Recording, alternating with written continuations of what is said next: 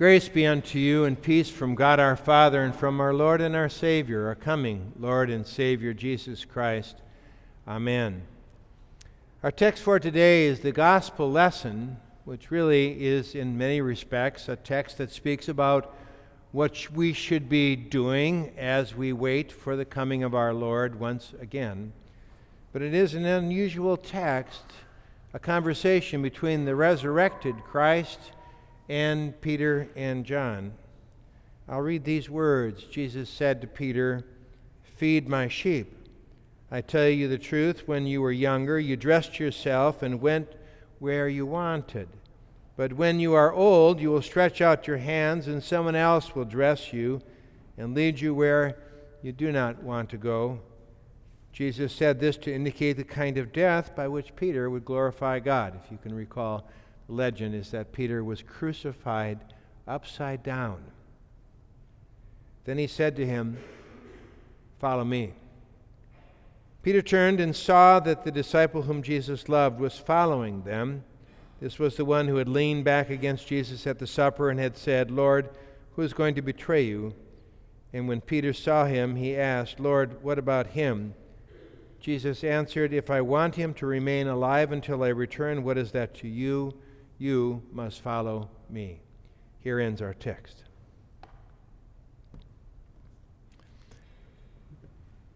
I was reading about a recent archaeological discovery in Jerusalem this past week. They were going to clean up, I guess, do some archaeological work over the tomb of Christ where he had been buried. This holy sepulchre, as it is oftentimes called, uh, was something that had actually been set apart in a very sacred way by the Emperor Constantine at the beginning of the fourth century. He had sent his people down to the Holy Land in order to be able to find those places that were not too far off, only a few hundred years. And there they identified the cave where Jesus' body had been laid.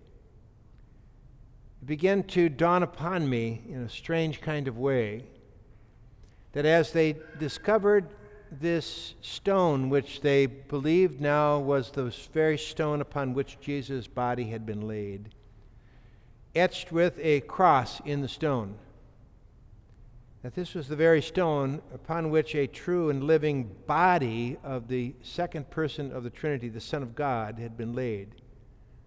And that this Jesus that rose from that grave is alive alive even today. And in, as certainly as the resurrection itself took place, that he will come back again. And this is something which I guess should capture our minds and our hearts in the Advent season as we think about the fact that our Lord is coming back again. Yes, we celebrate that time as they waited for him to come. We celebrate the fact that he did come and we saw him and we heard from him. Now we are going to look forward to that day when he is going to return once again. The same Jesus that was talking to Peter and to John as he was getting ready to leave and ascend up into heaven. What is it that we're supposed to be doing as we wait for Christ to come back again. And I think that was on the minds of these disciples with the departure of Jesus. What is it that you would want us to do? Jesus says very simply to Peter, Feed my sheep. But he says it three times. Why? Because as Peter had denied him three times a grievous thing, a hard thing to remember. But that Jesus would turn and give to Peter the responsibility of feeding his own flock after Peter had denied him three times somehow seems to indicate that our desire to be prepared for our Lord's coming, to be faithful to him while we wait for him to come, in great part is driven by our desire and our thanksgiving to Him for having forgiven us for our own sins and offenses. What is our business now as we wait for our Lord to come? Well, we have received from our Lord a vocation. In fact, we have at least two of them. We have something called a temporal vocation. That is something known as a job. And if we think that we got our job merely because we went out and applied for it, fact of the matter is is that in every vocation that we take up, we have to recognize that God has called us to that vocation. Or maybe even if we've lost a job, He has called us away from a certain vocation. But in our minds, in our minds, we so easily think that our vocations, those things that we do those six days out of the week, that that's something that we do that doesn't really have anything to do with God or His callings of us. And that supposedly then the one time that we really do have some kind of God calling is here on Sunday morning for that one hour or whatever it might be, where we supposedly are there doing something that has to do with God. But that's not true. God has everything to do with our vocation, our job where He calls us into service to Him by the way in which we serve those who employ us. Every single one of us has been given natural gifts and talents that God gave to us that He wants us to use to our maximum ability. We are carpenters and farmers, businessmen and businesswomen, doctors and teachers and managers and employers. No matter what that job is that we might have, no matter how high and no matter how low that job might be. You know, we always think of kind of the garbage collector as the person who's at the low end of that spectrum. But what would our life be if we didn't have them? That every single one of us has been given gifts and talents by God for the purpose of serving not just the world in which we live, but to serve Him by the way in which we serve the world in which we, uh, uh, we are born. So, when we divorce our vocations from the God who calls us to them, we are actually sinning against the first article of the Apostles' Creed, that is, the doctrine and teaching of the first article to say we believe He has given us our body and our soul, our eyes, our ears, our members. Luther's explanation to that first article is to say He's given us these things for a purpose. We end our explanation to the first article with these words For all which it is my duty to thank and to praise, to serve and obey Him, to serve. That is to say, that God has given us talents and abilities, and He has called us to the vocations that we have in our temporal life. And when we fulfill that vocation with integrity, we are working to serve God. It is so interesting that just prior to this text where Jesus is speaking to his disciples, Peter and his friends, his other disciples, are out fishing. This was his vocation prior to the time that he had been called by Christ to serve him. And yet, what do we find? That Peter and the others were out and they had been fishing all night long and their nets were out and they caught absolutely nothing. And as Jesus comes and stands in the seashore, he says, Throw your nets over on the other side. And when they obey and listen, their nets are filled with fish. Peter comes to realize that our temporal vocations, the jobs that we have, what we do on a daily basis when we serve Him, He is the one who decides how to prosper us. And it is through His blessing that we prosper in those vocations.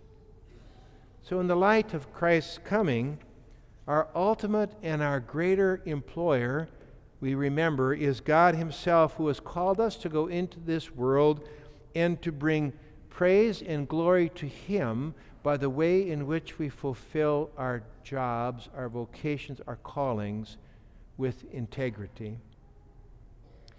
But we also have another vocation, another calling, And this is one that the world does not have, it's one that only Christians have. When you were baptized, God called you into service in the kingdom of God.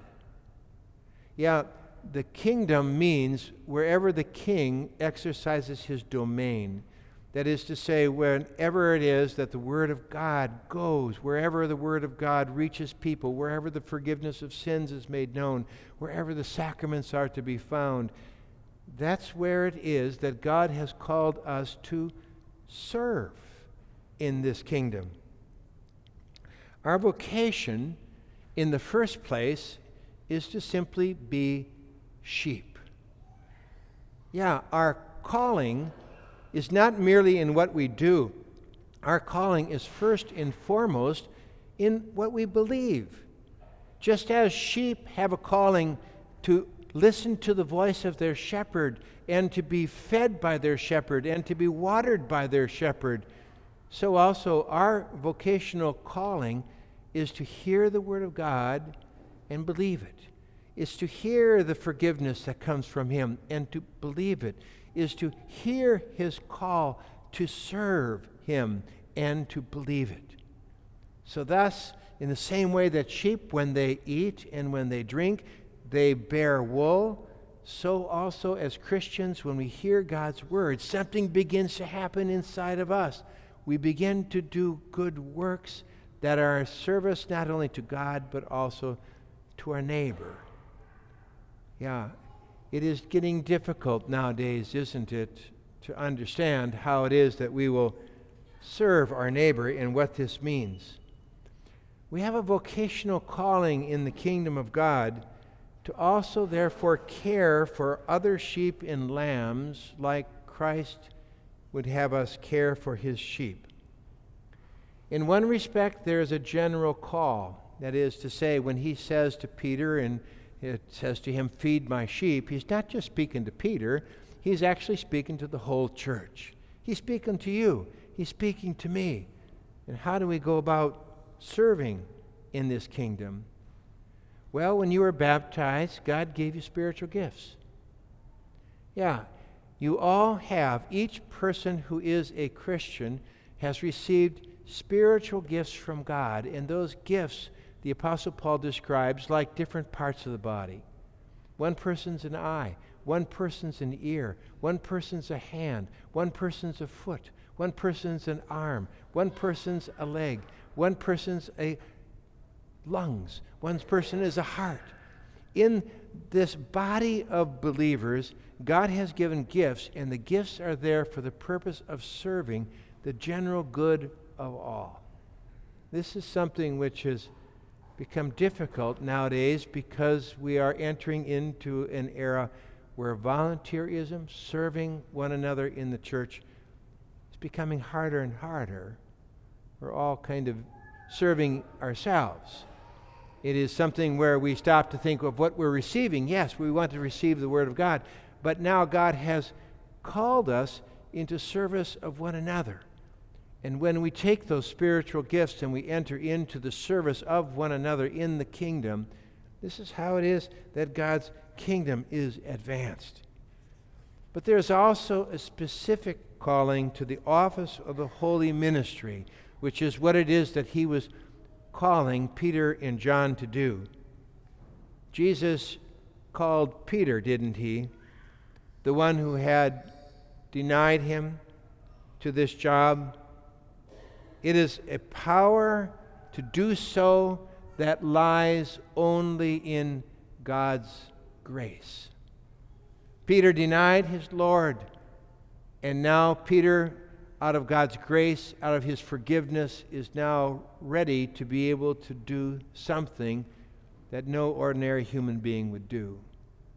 That by following Christ, he would find himself one day being bound and going up to a place that he did not want to go, but it would be a place where he was going to be crucified and put to death for the sake of the faith that he was going to proclaim.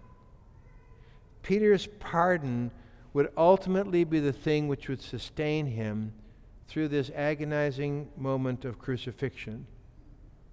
As he looks at John, Lord, what about him? As though somehow would John experience the same fate? Jesus basically says, What is that to you?